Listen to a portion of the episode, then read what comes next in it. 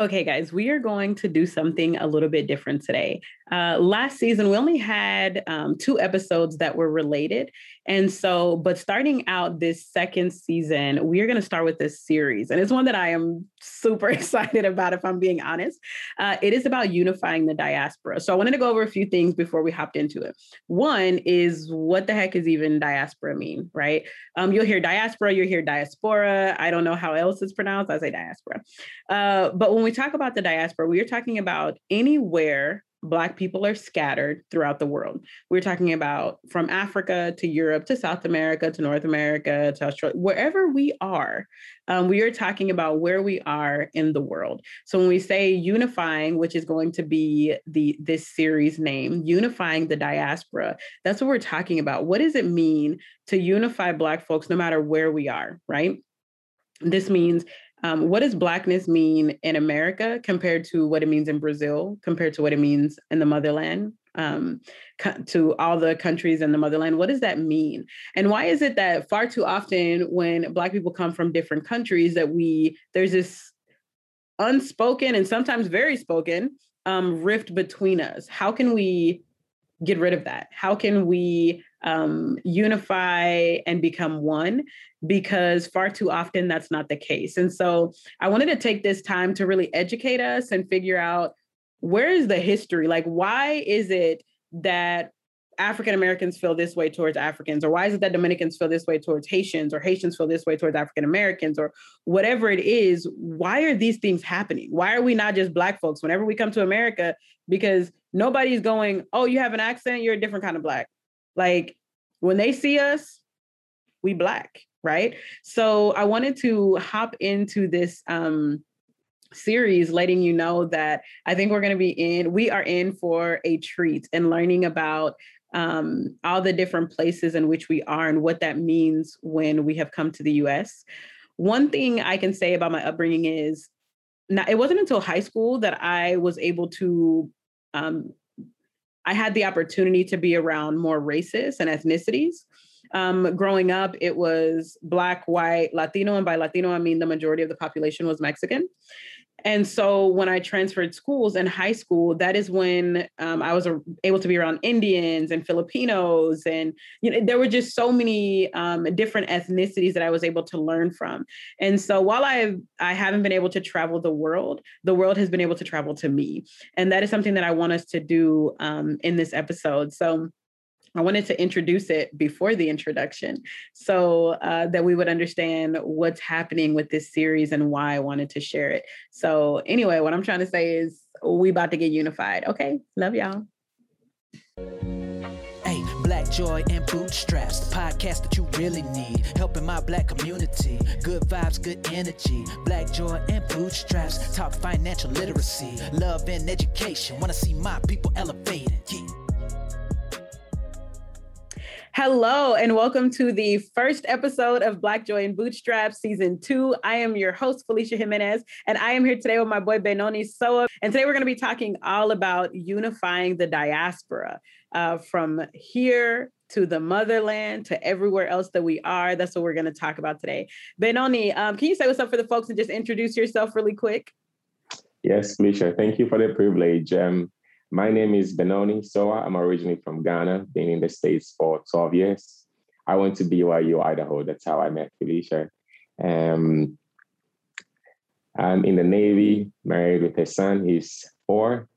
Um, and yeah, that's me. Benoni, I saw this thing the other day where it was like, I cannot remember what it said, but I like read, I, I shared it. And it was like, talking about how you don't know anyone's kids in real life, but you're like little cyber aunties and uncles. So like the kids, you posted little back to school pictures and you're like, oh, I cannot believe Lil Benoni is going to kindergarten this year. And that's literally how I feel. Like you say four and I'm like, Benoni, there's no way. Like you just posted the I have a baby pictures. Like, I know. Oh I know. my gosh. I'm they like, grow very fast. I'm shook. So, anyway, um, I want to hop right into it because today is super good and I'm so excited about everything.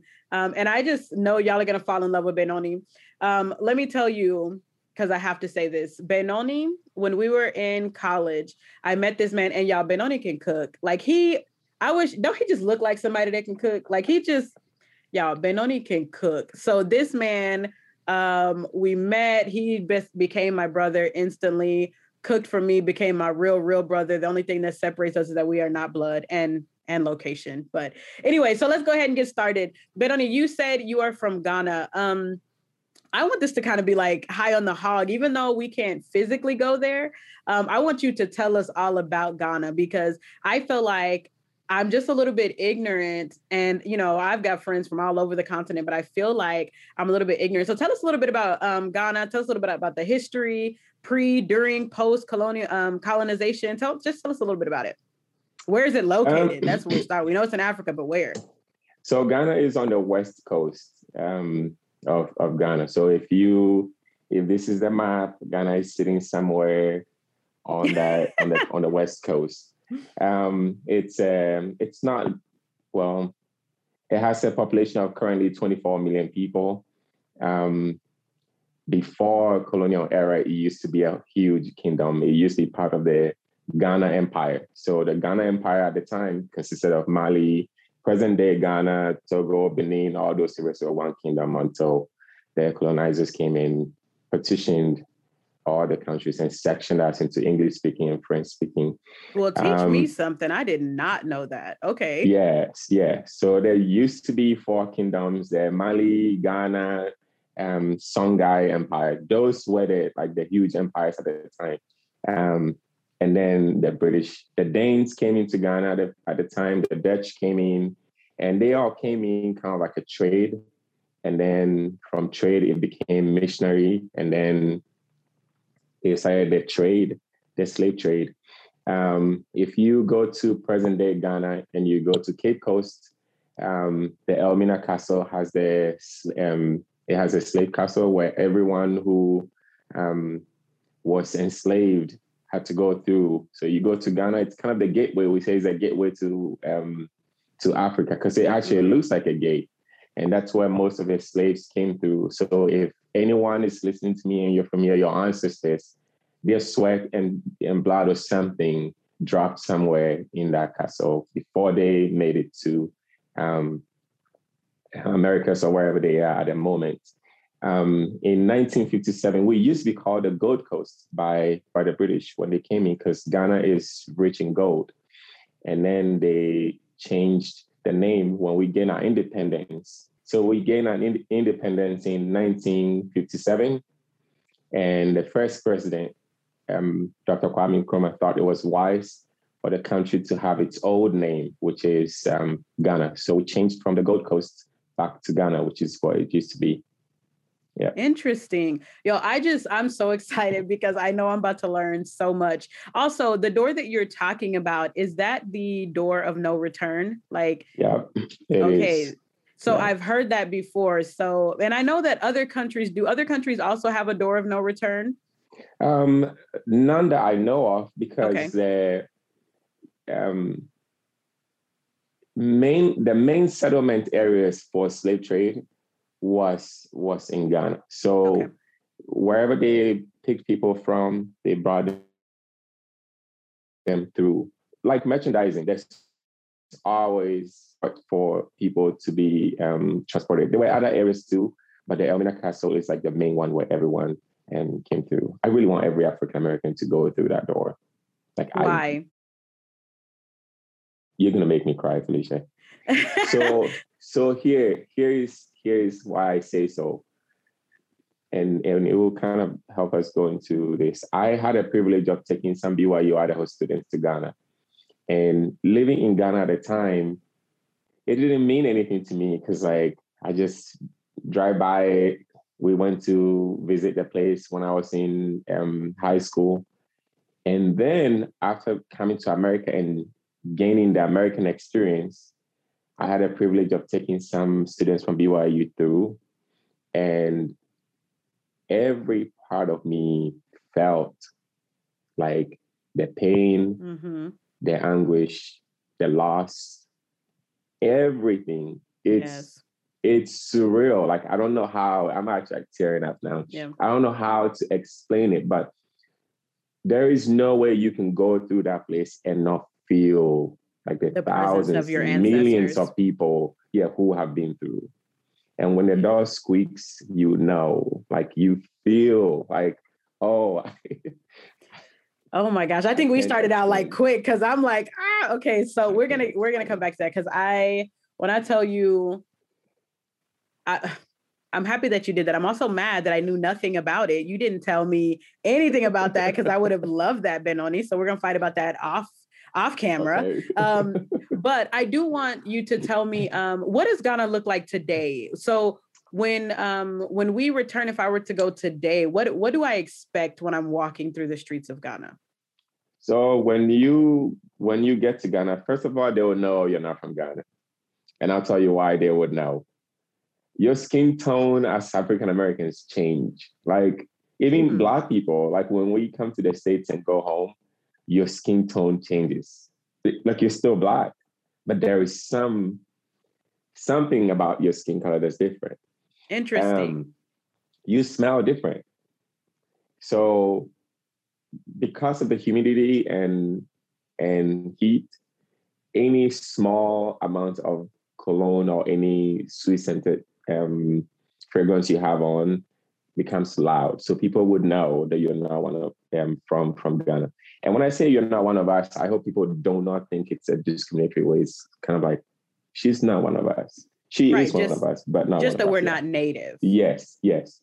And the first thing that when they find out you're not one of us, that anyone or most people will tell you is welcome home.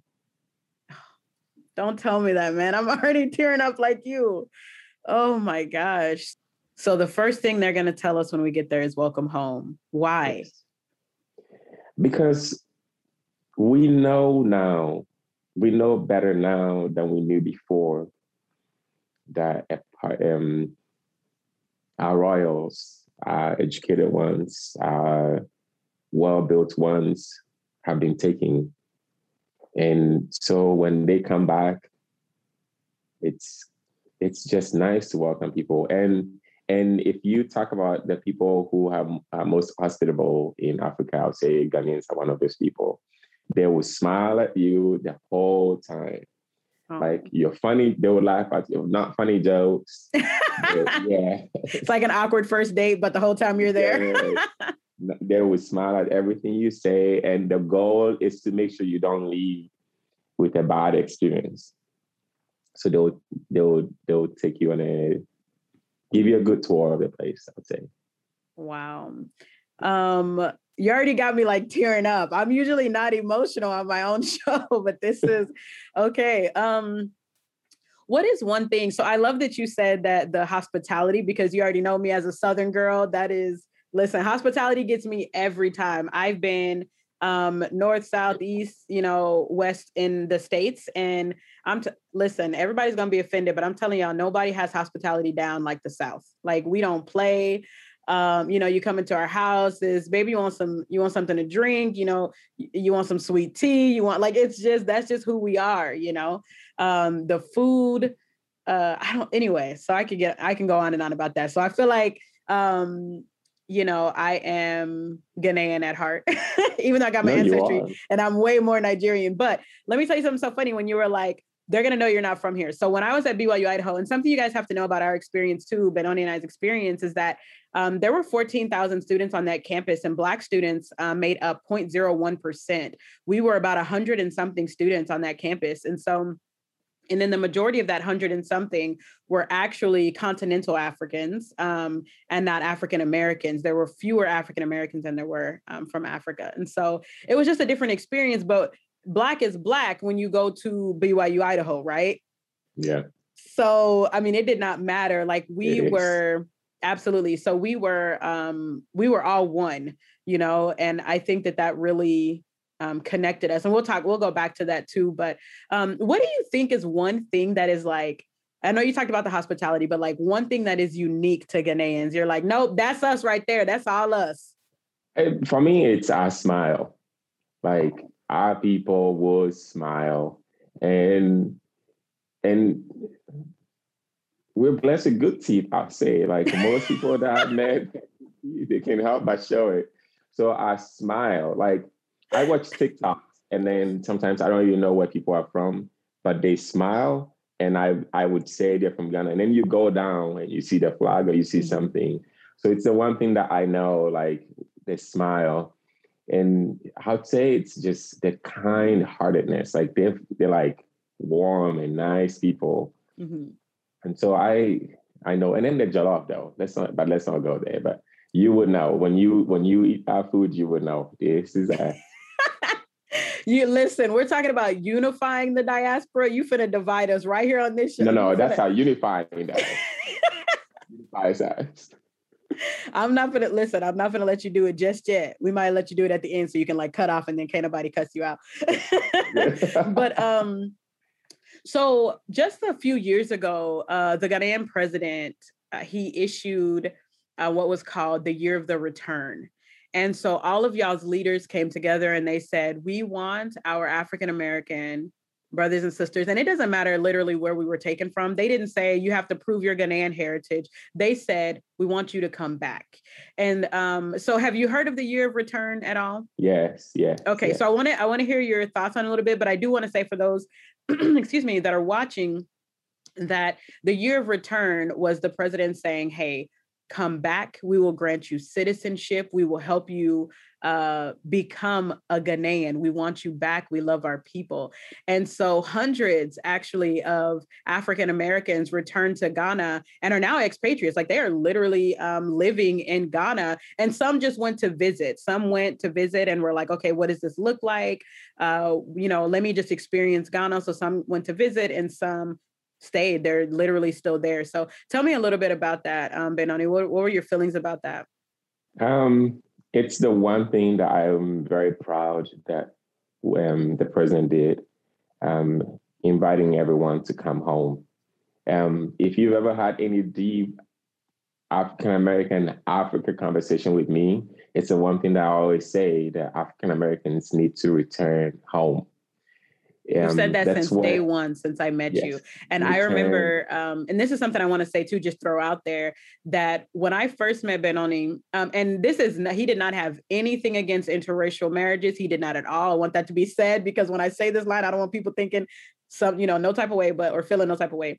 But he said, when Africans come over here and they marry, and specifically in our church, it is very common to marry um, white people so, like I said earlier, in our church, because BYU Idaho is a church school, um, you have 14,000 students on a campus and only 100 and something are Black. If you're not compatible, then obviously, right, you are going to marry someone white. And Benoni said this about not just white people, um, but Black people too, but specifically for the white people because they don't tend to go back at all. He said, and I remember you saying this, Benoni, you were like, when an African marries specifically a white person um, at our school, that is the end of them going back to Africa. They never go back home. Uh, and I thought that was just super interesting. You were like, they will rarely even go to visit, but it is the end of almost their African roots because they tend to assimilate they tend to not and and it was just so deep for me to hear that about them not going back so anyway, keep going. I just had to interject that because it was something that it, it stayed with me, and we've seen that a lot, you know. And not to say that they have to go back, you know what I mean? But anyway, he told me all that, and it really stayed with me. But baby, he wasn't playing because Benoni went back and got him a Ghanaian wife. What? Anyway, moving on to what you said. back to what you were saying. So um we were there. You want us to be welcome back. It felt great. Yes. Um, so it's it's it's a one thing that I'm excited that we've done as a as a country because I I really want everyone to go home. I really want everyone to, and that takes me to this conversation out thing I'd always say. And and I hope anyone who is watching this knows this. You will fight for the rest of your life at a table that you would never be given a seat at. Like you would never have a seat at this table because it is not your table if you want to fight for any seat, go build your own. Go build your own from scratch because there'll be different ways to get you. There'll be different ways to get you. You will get a piece of the seat, but then there'll be no food on the table. You will get a food on the table, but there'll be no seat to seat. So you would never have it. You will mm-hmm. fight for the rest of your life and never have it. And if you're listening to me today, this is not anti-white. This is not anti any country or anything it is just the truth of it. If you're here for economic reason, stay all you want. But ultimately, you need to align yourself with your roots. Wow. If you are not aligned with your roots, you will fight for the rest of your life at a table that you would never have. Listen, you sound like the color purple, like, oh, my life I had to fight. And that's how we feel right now. I mean, as African Americans, especially, excuse me, as African Americans, especially, that is so, you spoke to so many of our souls in saying that. And we have this fear, right? Because for 400 years, this is what many of us, this is the only thing we've known, right? Like, how do you leave yeah. something that your roots are here like well sorry not your african roots but the roots of your people who fought and died yeah. and you know what i'm saying are here but your people um where you belong is somewhere else and that's that's really difficult to hear. Boy you just gonna have me emotional this whole time. Let me move on before i start crying on here. So tell me about because again this is i'm calling this unifying the diaspora for a reason. Um, we all know, and it's not uh, a secret that Africans and African Americans, we have this like rift within us, and I'm over it.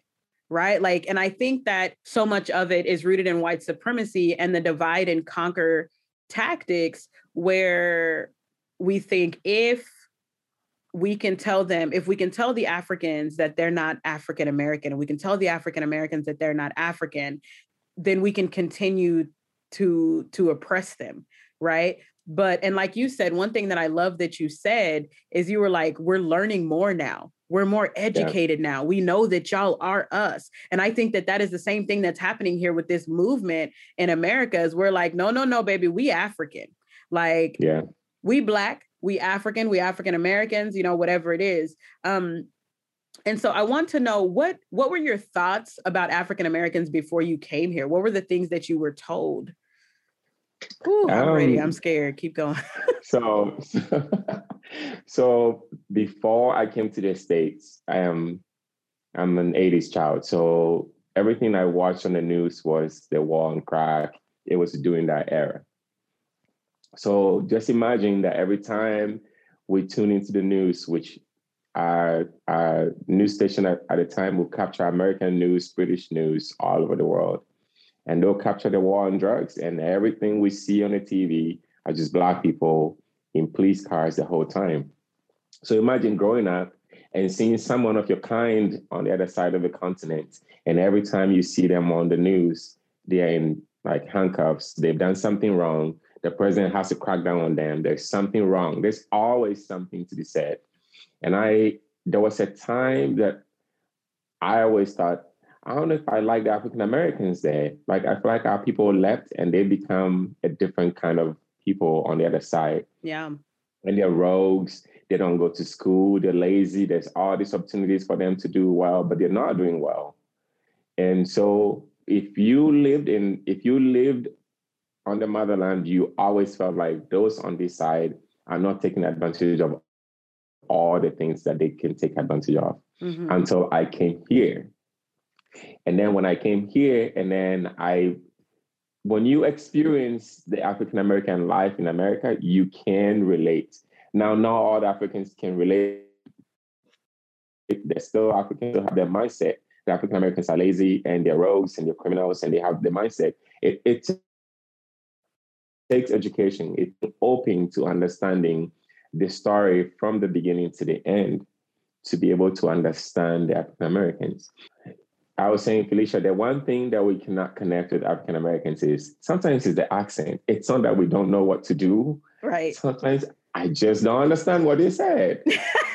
Some people say something, and then I look stupid because I cannot understand them, and they think I'm supposed to be able to understand, but I cannot understand what they said. Mm-hmm. So it we like you can tell that we want to vibe, but I I'm not understanding what they said. Mm-hmm. I was in Mississippi. Oh my and, gosh. I can already and know. This, and this guy was talking to me, and I promise you, I left and asked if he spoke English.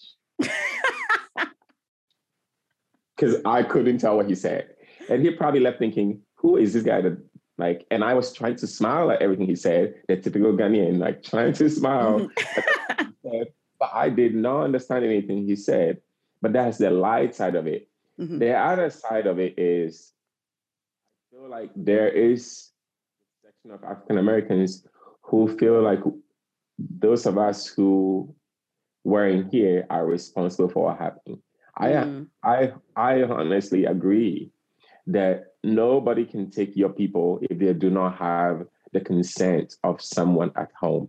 So yes, there were people who were lost, there were people who were captured, but there were people who also played a role. You would always have the people who sell out. And so yes, there were sellouts. And and I don't speak for the whole continent, but if someone is listening to me today, I apologize on the behalf of all those who did that to you.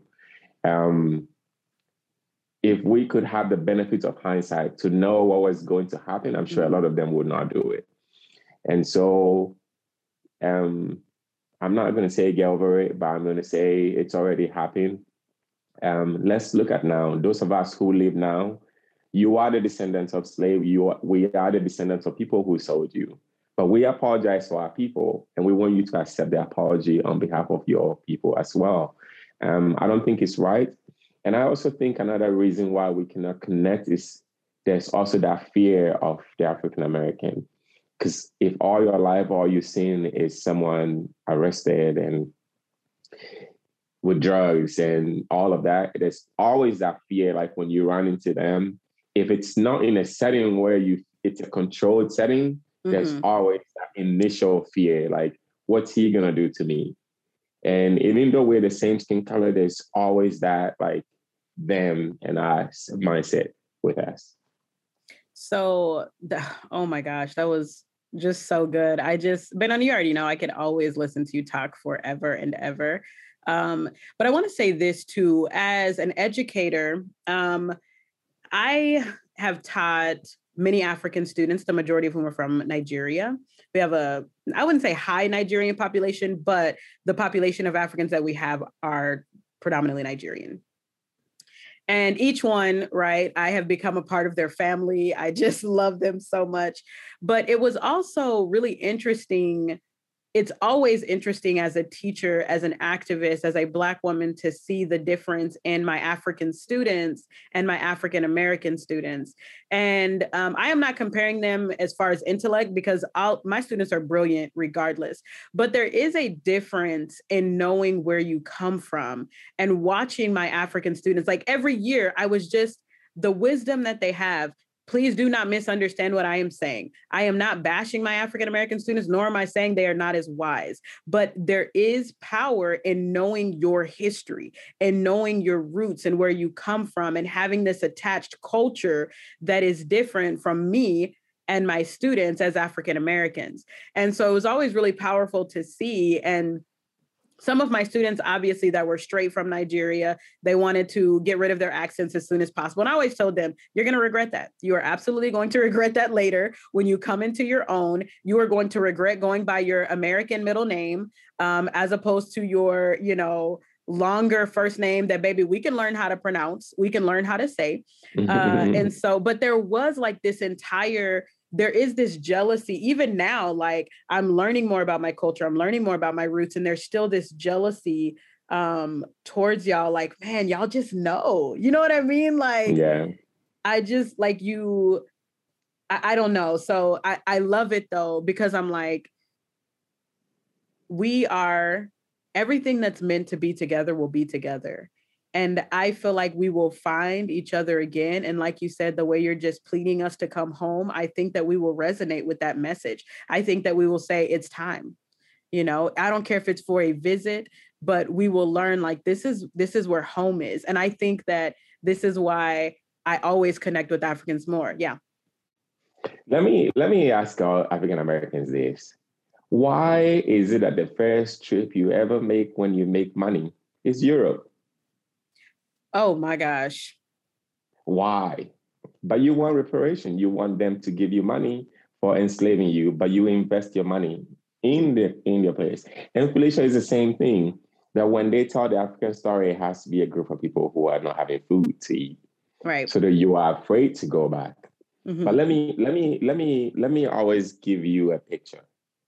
And and somehow this is this is how I think it is. It's it's so orchestrated that people actually play into it and they don't realize that they do. But I anytime I talk to any African American, and I love when I have those one-on-one moments with them, because mm-hmm. I always use the idea of um, a kidnapper. How many of you would want to live in the home of the person who kidnapped you? Would you say, well, he kidnapped me for 400 years and I helped build that dining table. So I still want to be there even when he frees you? No. You would want to go where you belong. But the, the good thing that has been done is your home has been made to look very bad just like we were made to look very bad yes. here. So they've yes. done the same thing to us because when I'm looking, and I did not mean to interrupt, but I had to say this when I'm looking at the pictures of my friends going back, I have, and my husband and I, Randall, we talk about this all the time. We have zero desire to go to Europe, especially not first. Like there are some places where, like, oh, that'd be cool to go one day. But our big trip, the trip we save money, like we want to go to the continent. We want to go back home. We want to see our roots. I mean, we'll talk about that too because my husband is also black, but Dominican. So like just that we so you ain't talking to us. I don't feel um ashamed. I ain't going to Europe.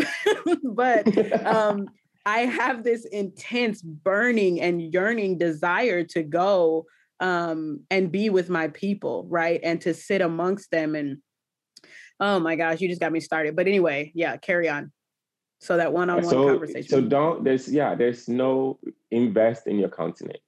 And so they've made it's like okay you're going to get malaria when you go to africa. You don't have a place to live. Um, the water is not good. Um, it's all people who do not have food to eat. Mm-hmm. there are people in america who don't have food to eat. They don't have a place to stay.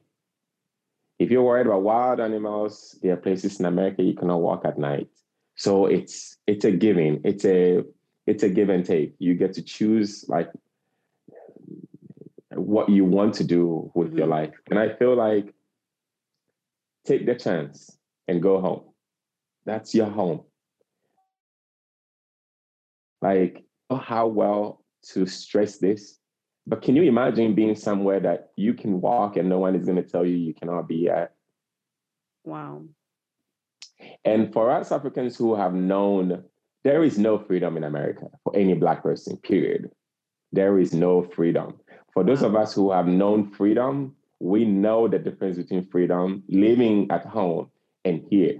And those of us you see here, um, a lot of us are here for the economic reason. I believe in economic migration. If you have to migrate for economic reason, but my heart would always know where I'm from. And I feel like, can you imagine? Like a friend invites me to to meet somewhere and I show up and I'm late or I'm early and I'm waiting for response. And right there, I'm beginning to panic that I'm holding a phone and I'm standing somewhere and there's no direction of which way to go, I hope someone doesn't think I'm a threat.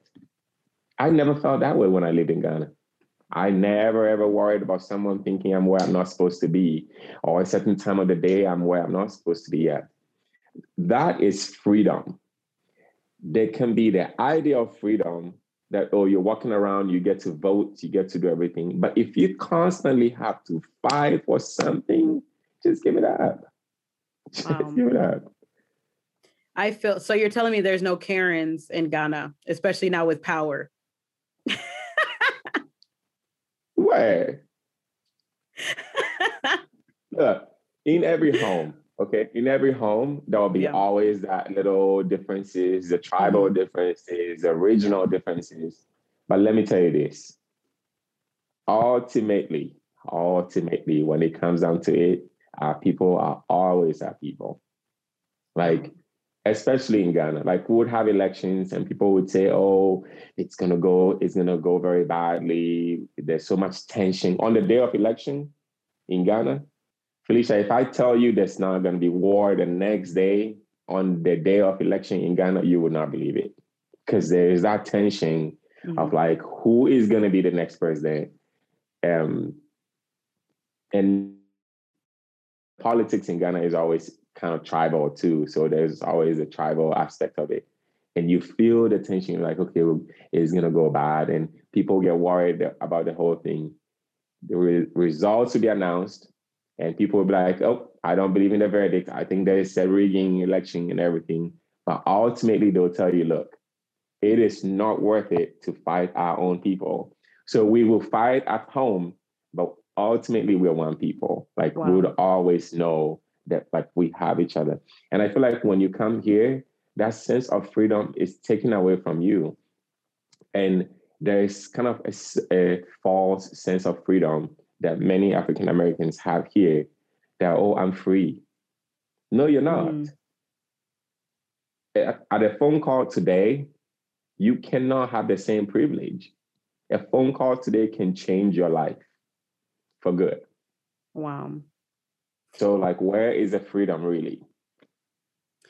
Benoni, this man finna have me pack my bags tonight. I'm not finna keep playing with you. You hey. in California in the military, and I'm you gonna have me pack my bags to go to Ghana because I need to go home. Um, I want to go back to a question really quick, um, and then we can move forward. But I wanted to ask you, what did you do? Because we talked about everything that you learned and you saw.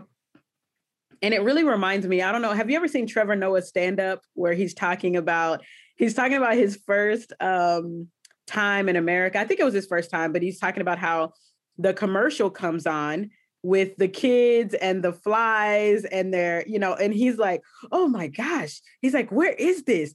This has got to be Detroit. and so I I think about that all the time because he's like, I am from South Africa and I've never seen, you know, he's like, we have poverty, but I've never seen skinny, big body, big bellied, you know, fly that like, he's like, I've never seen anybody that poor. And so he was talking, and I think that was um, the start of opening my eyes to the propaganda that you that you spoke about, right? Like that he's over here, like, is that Detroit? And I'm like, okay, he ain't too far off. Like, you know, we've got some places here where, you know, that's the way that those kids look in that picture is not too far off from places that I have seen here in the States. So you're right when you say pick what it is that you want to do, because we can see these same images in a white world with white supremacy and white structures, or we can see them where, um, you know, colonizers have also done that, but we are the majority and we are home. So what battle would yeah. you like to fight? Um, now, with saying all of that, here's my question to you. What did you do to help rid yourself of like uh, like shed yourself of the things that you had grown up seeing? Like what did you do? Um, I think that education changes everything.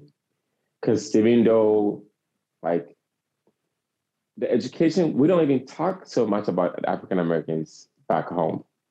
Like, our education system Interesting. doesn't talk much about American.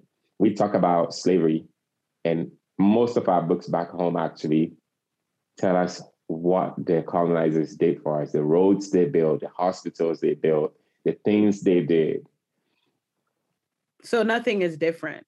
Yeah, so it's more like, oh, they built roads, they they developed the area they lived in. I went to Lincoln Memorial High School in Ghana. Mm-hmm, mm-hmm. yes. So that's how bad it, it is that we actually idolize these people and and it's still there's still that effect. So it's more of education. But this is this is what helped me get this. Um it, i think the stages in life and the people you run into change you. Because i ran into african americans. And i thought that byu idaho was a controlled environment. So the african americans I'm, I'm meeting there share the same values of religion as i did. But when i when i when i meet people who don't share the with African Americans, I can connect with them the same way as I do with the people at BYU Idaho. And the one thing that I I have to come to terms with is there are African Americans who are rogues. There are African Americans who are thieves. There are African Americans who do all sorts of things. Like what we see on TV is the real representation of the people. But did they choose to suddenly do that? What is the root cause of why they are the way they are. And so if I'm thinking, if a white female after a week of a little trauma, thinks that she needs five years of therapy. How many years of how many years of therapy do African Americans need after 400 years? Wow. Who you are is is not something that happened over a week. It's something that happened centuries, like years and years. So this is a result of a 500 years of a little guy in Chicago. So I'm not faulting him and running away from him. I'm really mad at what led to him being the way he is. Because if he grew up as an American, had the same um, upbringing as an American, you think there will be rogues?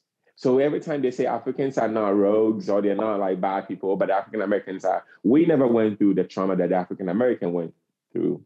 So accept, I accept African Americans, those who I feel like they don't fit the mold of like proper, I accept them for who they are because I don't think that they chose to be like that. And, and I don't think here even helps them to be that way. It's a mindset thing, you know, it's how they think. It's so I'll share this experience with you. I met some kids from Liberia, and there, there was there was a conflict in Liberia.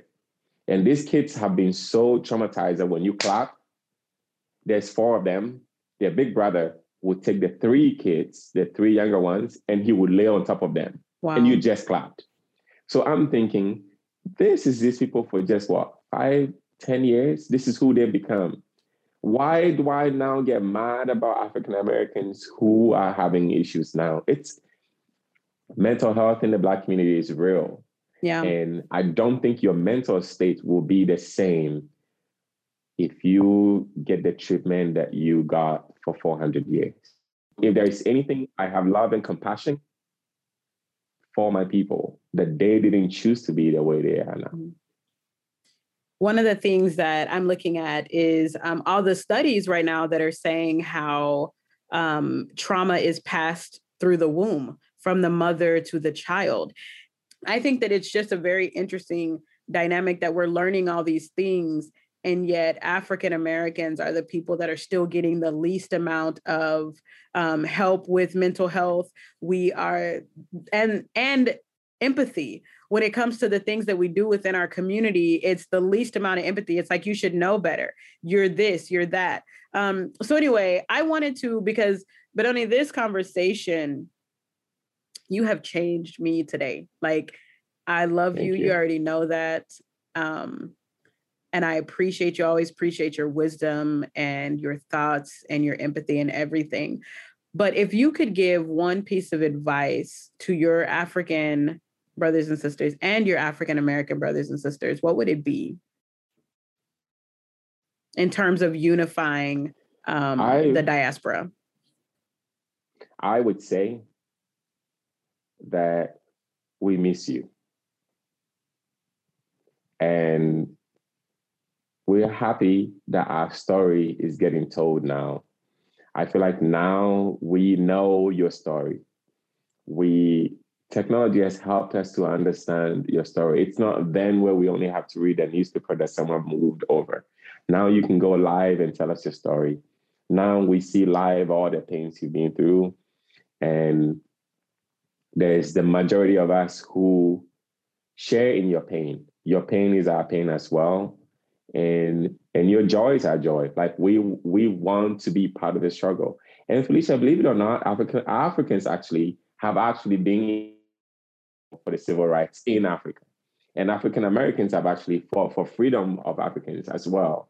So it's been it's been like a a two-way street in like in a way that here in America, there were people in America who were fighting for freedom for people in South Africa, in Ghana, in Togo, mm-hmm. and other places. And there were Africans who actually did the same thing on the other side. So the fight has always been both ways. But I would drive the nail in the same direction. Please come home.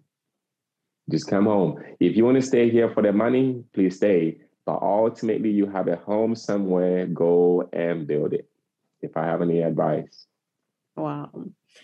Um, so I just wanted to share this really quick because um, I think it's important. So in 2011, I used to stay with this African family for a little bit, a few months, and um, Mama and Papa Chingaya are what I call them, and they're a lot. They have three sons, uh, and I remember Mama Chingaya is a nurse. Uh, she's been in the nursing field forever. She is talented. She is beautiful. She is brilliant, um, and I am blessed to, you know, have her as my mom, as as one of my moms, because you know we got a whole bunch in our community, um, and so I will never forget the day she came home from work and she said, Oh, Felicia, let me tell you what happened today. and I said, Yes, Mama, what happened? And she said, This white woman, she told me, Oh, you know, and I know she thought she was giving me a compliment. She tells me, Oh, uh, you're not like the other blacks. So you work so hard. You're so smart, Sylvia. And when I tell you my that woman's head was spinning, I was like, so she's like, "Oh, you know what I told her?" And I said, "Mom, tell me what you told her," because you know me, I'm petty. I'm like, "Mom, what you tell her?" So, so she's like, "Oh, I couldn't." I she said I could barely get it out, but I told her. She's like, "I told her." You don't you don't get to do that. I am black just like they are black. We are the same. If I am brilliant, they are brilliant. Um, and just because I work hard does not mean that I am different from them. Um, and so she went on and uh, like I was like, you said all of that? and she was like, oh, she said, I had to take a break after because I was so mad. Um, but it it made me happy that she is also one that understood that you know and this is something that that happens all the time between africans and african americans is that people love to brag on africans and they love to tell you how you are different from us that divide and conquer mentality right? Um but at the end of the day we're not we are the same people and africans would be who we are had they had the exact same experiences which in a lot of ways our histories are the same. Again you went to lincoln memorial did you not? You said that right? I did. so i mean we have such similar histories. The only thing is at the end of the day when we are in the motherland like you said we get to fight and then we get to know but we're still one right? We're fighting against a system that was never set Mhm. up and intended for us to grow or be free or any of that um, so, and I want to say this last thing too. It was a, it's another line from Trevor Noah, but he said uh, people always ask him, "How did you colonize a country like an entire country of Black people? And how did y'all like how did y'all allow white people to conquer you or whatever?"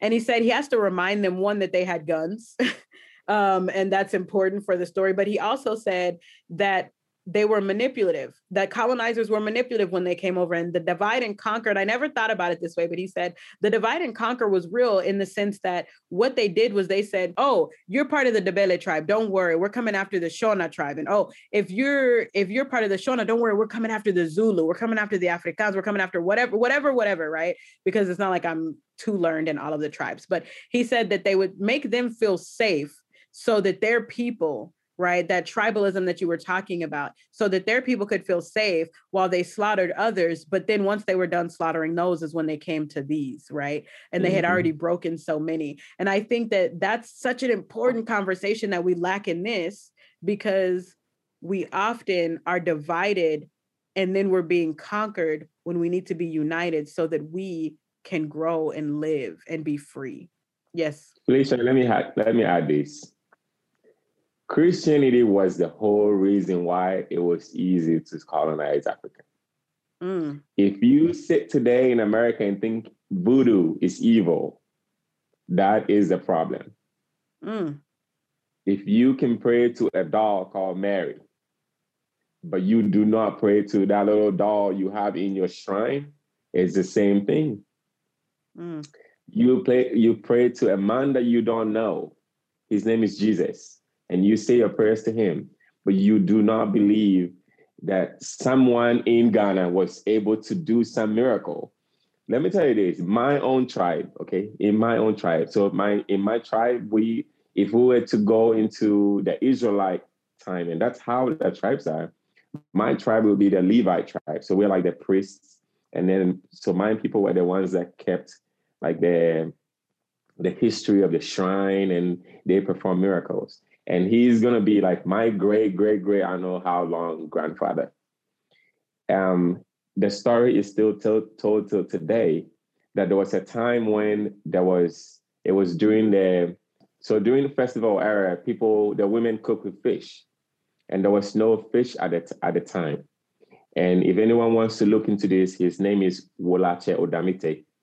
So he is the he was a priestess from my from my family home, and he. So there's in in our shrine back home. There's this um, vessel that they have herbs that grew in. So the herbs grew in a pot, and so he took it and he went and dumped it in the ocean, and he told the fishermen to go back and go get fish. And Felicia, believe me, these people went back and there was fish. They had gone fishing the weeks before and there was nothing. They come back and they had no fish. They came back and there was fish. There was so much fish that day than they've ever had. But if I tell you this story, you would say that's voodoo. But you would believe that a man somewhere walked on water. Mm. And the man found disciples whose name were Peter, James, and John in Israel. In, are there Peter and James and John in Israel today, present day? No. So it, Christianity was what they used. Mm. If you visit the dungeon in, in the Elmina Castle, right on top of the, uh, right below the church, where the dungeons. So the priest is saying a prayer to God, but below him, there are women who are sitting in their own shit. There are women who are wow. sitting in their own periods. And I'm not going to say it in a different, a nice way because they didn't have anywhere to ease themselves. So they sat in it. They sat there with their wives. Below this, this priest is a man who is going to walk away from his wife. He is going to see his wife taking. A woman, a child is going to see his mom taking. So Christianity, believe me, is the reason why they, it was easy for them to colonize because they stripped us of our names. Now my name is Benoni. Where did I get Benoni from? Hmm. My name is my name is supposed to be Nisoa. I, I'm a royal. My name is supposed to be Nisoa. Today I go by Benoni. I go by a consistent name. I'm cool with it. and that's what's me on my records. I can't do anything. I don't have the time to change it. But you, they strip you of your name and they strip you of your religion. And when you lose your religion, that's the end for you until, and this is something I'm also saying to all Africans and African Americans, until we find our true religion, which is the traditional African religion, we will never know peace. Because look at India, they have Hinduism, which is very true to them. You go to Asia, they have their own Taoism and Confucian and all that shit Buddhism. It's very true to them. You come to us, we have all the religions and mm. it breaks us because now I think I'm a Mormon, you're a Pentecostal, you're this, you're that, and it breaks us. But our true religion is what we need. If we do not find our own religion, we will constantly and for the rest of our lives be in need of the white man to save us because the white Jesus never saved us. Mm. He did not save us. So find your true religion, go back to your ancestry, and find healing through herbs. Like it makes me mad. Like, how is that evil? How is using herbs evil? But go to the shrines today. There are white people in the shrines today in Ghana learning. Mm-hmm. Yes, they are learning mm-hmm. To be Shawnists. They are learning to be traditional, like give birth, like their natural way of giving birth. They're learning to use our herbs. And trust me, in 100 years, if we don't change, they will come back and convert us from Christianity to our own religion. Wow. Damn, you hit it. That that's the part that hit. If we don't find it, they will come back and oh my gosh. Okay. But I'm going to cut you off because we got to be done on that note. Right. Um, but I want to say this um, in closing. Uh, you are correct in in in everything. I have learned. I've been learning more um, about my roots and and ridding myself of a lot of the Western ways that we've been taught to do things. And anyway, I appreciate you saying that. Uh, but it's also not any different from the history. We know that Africans taught um, the colonizers that came. We taught them how to do C sections. We taught them how to do these modern day surgeries that we taught them so much um, and all the spices that they stole and still ain't be used. But okay, so we taught a lot, right? Um, Benoni, I just want to say that um, I love you and I appreciate your wisdom and everything uh, that you have brought today. I have one last question and then we're going to cut off. Who has the best jollof rice in Africa? Ghana has the best jollof in Africa. It's close. Like it is not an argument. Listen, y'all We heard are- it here we- first. We, we are allowing the argument because, and let me tell all Nigerians this. If you start the whole conversation, if you start the jollof rice, now Nigerians say they use jasmine and basmati and all that for jollof. Ask them if you start the whole conversation with that Mama Emeka rice. They have some rice in Nigeria that they use. It's called Mama Emeka rice. That rice is not tasty. if you start the whole conversation with that rice and say that's the jollof, no, case closed. I, I don't you know. It's it is Benoni, You- you gotta you stop. Okay, up. so we guys, we just unified the diaspora, and here we are. here we are. Benoni is dividing us. I I never asked that question. I don't even know what happened. So, um, but again, I thank you so but much. jollof unifies us though. Jollof does unify us. The fight, the fight about jollof is what makes us know Mhm. that we're actually Africans. Like we're feuding over food. It's what makes us know. I love it so much. Um, Benoni, thank you so much for coming on today. Uh, I was uh, I'm I'm just grateful to you, and that's that's what I want to say. I'm grateful to you. Thank you for unifying us uh, with our African brothers and sisters even more. So I appreciate that. Thank you. Thank you for having me. Hey guys, you've just listened to another episode of Black Joy and Bootstraps with your host Felicia Jimenez, and I have a couple things I need you to do. One, I need you to subscribe right here, right now, wherever you're listening to me, so that you never miss an episode in the future. Okay. The second thing I need you to do is follow us on Instagram and Facebook at Black Joy and Bootstraps so that you can receive all of our content, not just our podcast episodes. Okay. Um, as you already know, our goal is to each one teach one, and we cannot do that without you. So thank you guys so much. Till next time.